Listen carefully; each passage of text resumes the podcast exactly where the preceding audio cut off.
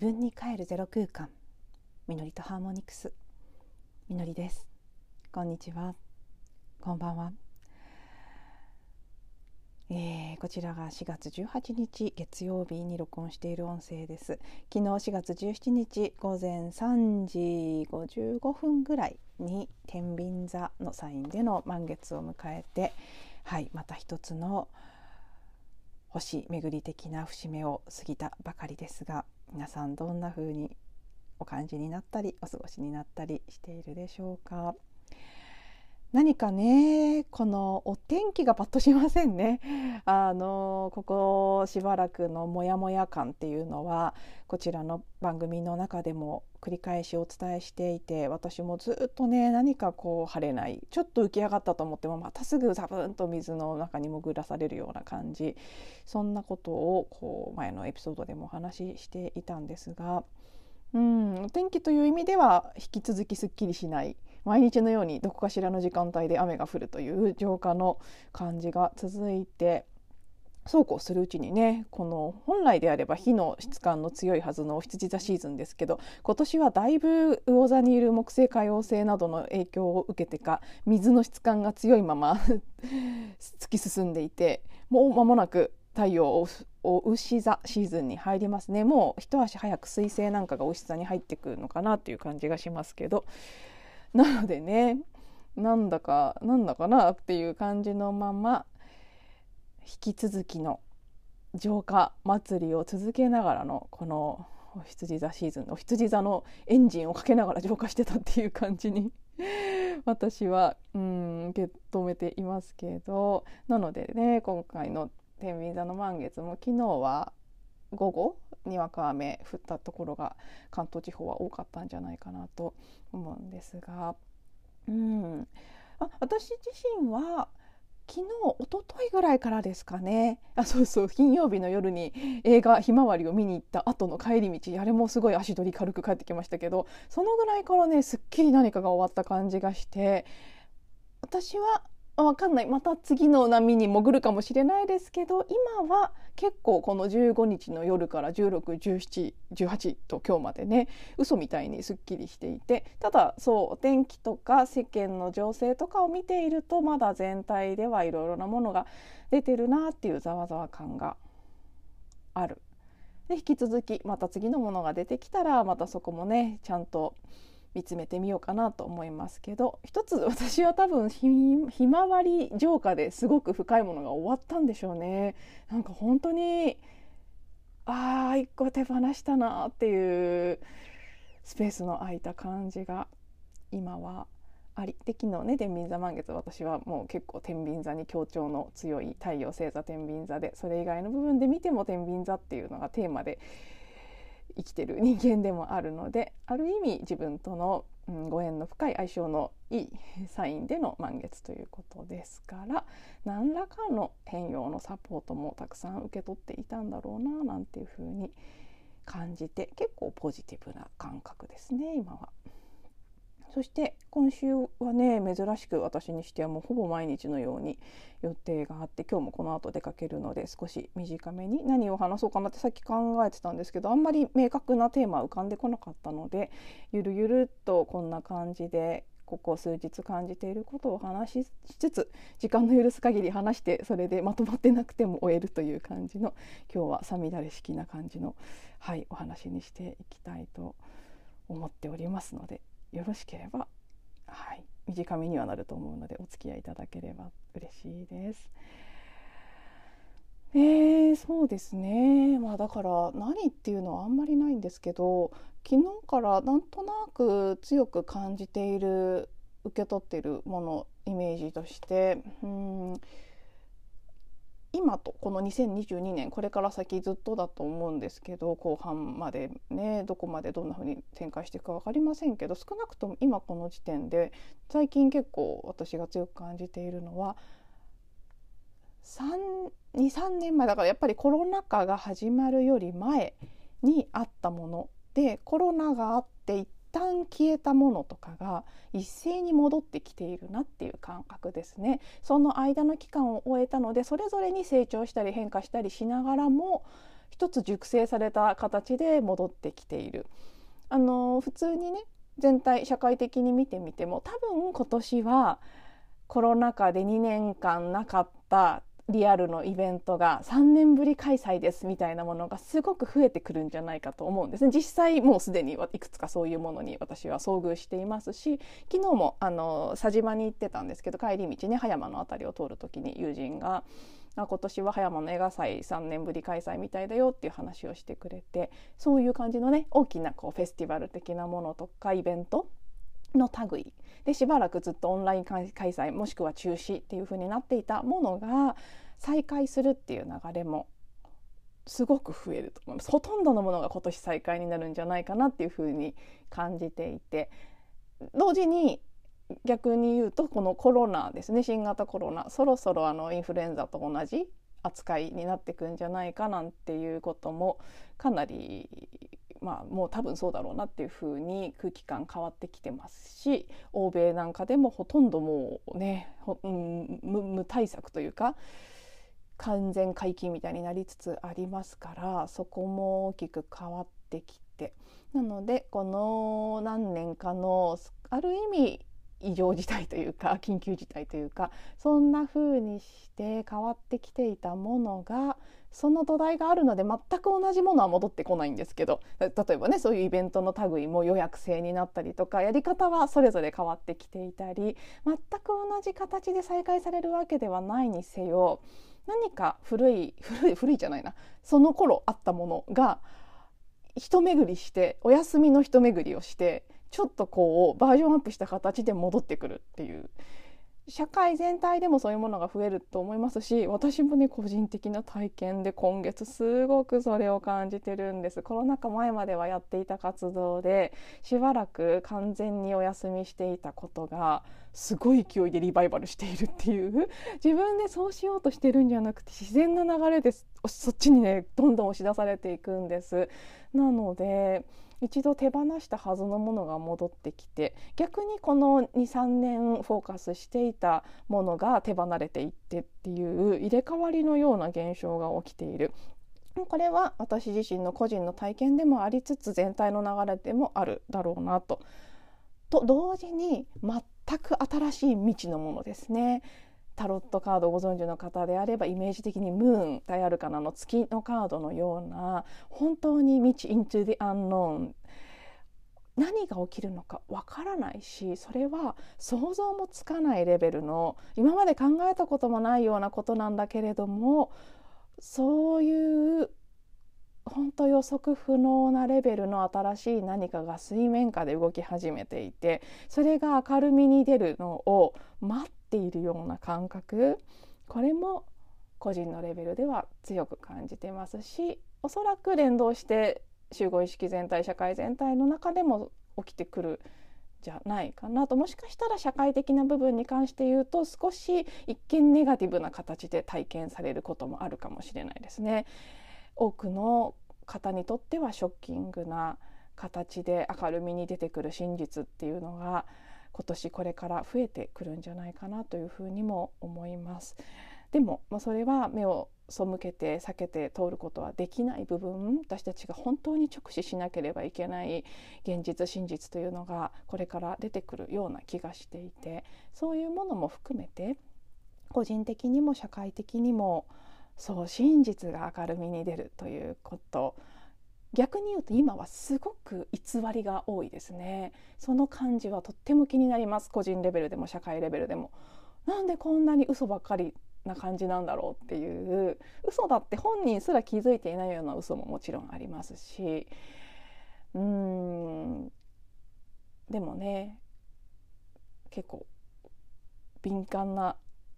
私とかから見るといやいやいやそれ違うでしょって感じのことがそのまま気づかず突き進んでいる部分があったり社会的にはねもう本当に嘘だらけになってますから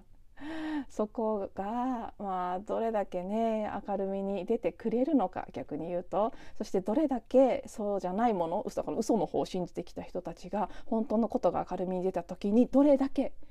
受け入れられるのか受け止められるのかそこは結構ね大事なところでもう勝負かかってるなぐらいに感じますね。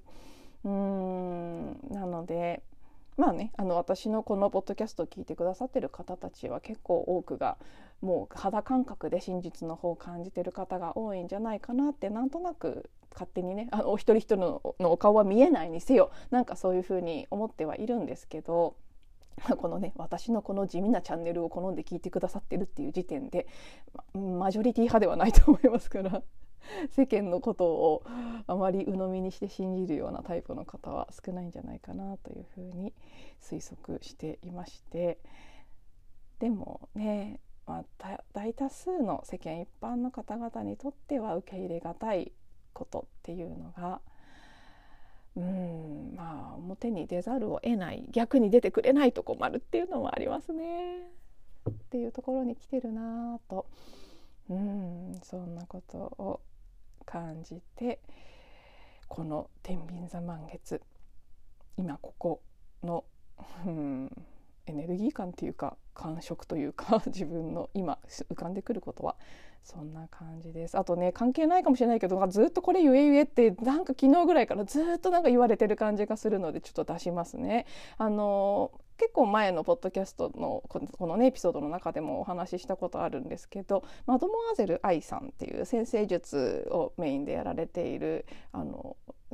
おじい様と言ったら失礼なのかな？でもあの結構ね年配の男性が男性なんだけどマドモアゼルさんなんですよ。面白い方がいらして音のこととかもかなり探求されている。私はとても好きな方の一人なんですけど YouTube でしばらく結構メインで活動されてたんですが最近 Twitter でお見かけするようになりで Twitter でアメブロの記事のシェアをされていて親と思ってフォローしてみたんですね。そしたらどうやらやっぱり YouTube だとあのねバン禁止で削除されてしまって出せない情報をアメブロで出すことにしてアメブロの方をかなりねそっちはメインじゃなくなってたんです。YouTube の方でいつもお話しされてそっちに力を入れてらしたので。でもそう YouTube ダメだっていうことで結構その時事ネタ社会情勢ネタみたいな、うん、規制がかかって話すことができないようなことをアメブロで書いていくことにしばらくその後はホームページでやっていくようですけど当面の間はアメブロで書きますっていうことで結構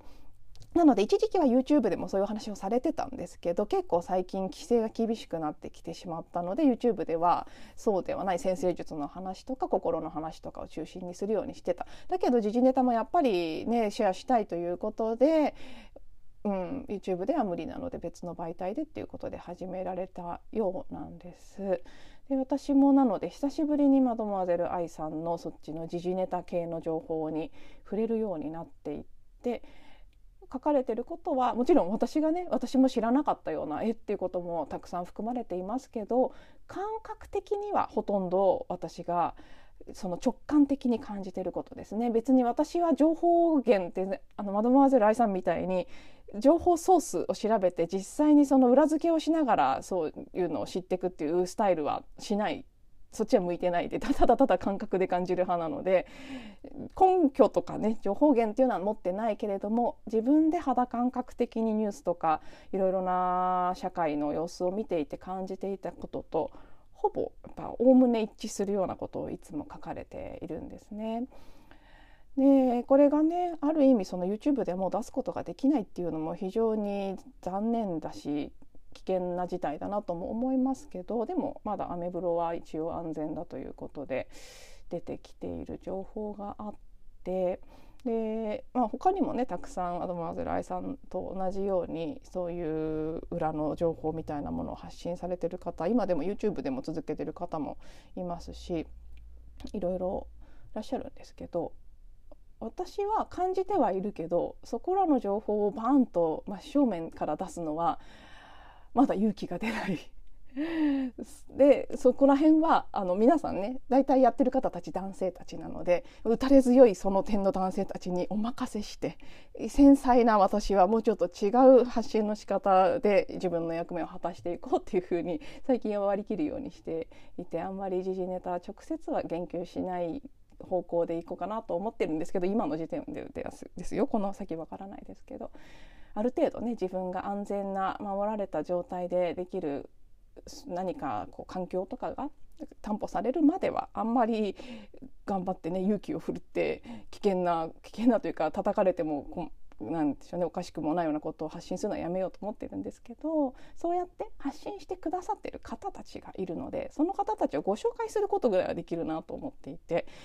あのマドモアゼル愛さんアメブロ私のアメブロも再開したところで結構シンクロしてるななんて今言いながら思いましたけどそう今ね SNS が結構やっぱりエネルギー的にも管理的にもあんまり信頼できないところが多いのでアメブロはねその中でクリーンなんですよ割と。私がだから抵抗なくできるのはそのせいっていうかそのおかげだと思うんですね。私本当に敏感なので根拠とか何にもなくてもうわこれはダメだっていうものは本当ダメなんですよね例えば Facebook とか本当ダメなんですけどうんでそんな中でアメブロは割となん何の抵抗もなくできるなって最近再開して改めて自分でも感じているんですが、まあ、そんな矢先にねマドマゼル愛さんもアメブロでの発信を再開されて、うんうん、やっぱり同じもの感じてるよねって思ったりもしてるんですね。でまあ、何が言いたいかというとよろしければマドモアゼル愛愛は愛情の愛です。愛さんえー、アメブロで検索されてみてよろしければ情報など少し触れてみていただけたらなというふうに思いますしそれ以外にもねいろいろこの前教えていただいたのは何だっけ市市村義義成さんだったかな。名前今思い出せないですけど、はい、そんな方の動画もありますしね。そこもね伝え方も難しいところなんですけど前もお話ししたことありますけど市村義成さんであってますねこちら YouTube で発信されてる方です規制されないで平気出せ出せ出せてるのかなってちょっと不思議に思いましたけどまああの今のところ大丈夫みたいで YouTube でいろいろな真実について語られてます。で、うん、そう何を言おうとしたか忘れちゃいましたなのでねいやそうそうそうそそうやってやっぱりそういうの読んじゃったり見ちゃったりすると私もガッとそっちに持ってかれる感があってその感じはそれはそれで好きじゃないんですよ。でうんやっぱりある意味すごく不安や恐れをかきたてられる部分もある。ただ真実を知る必要はあると思うんですけどあんまりそういうね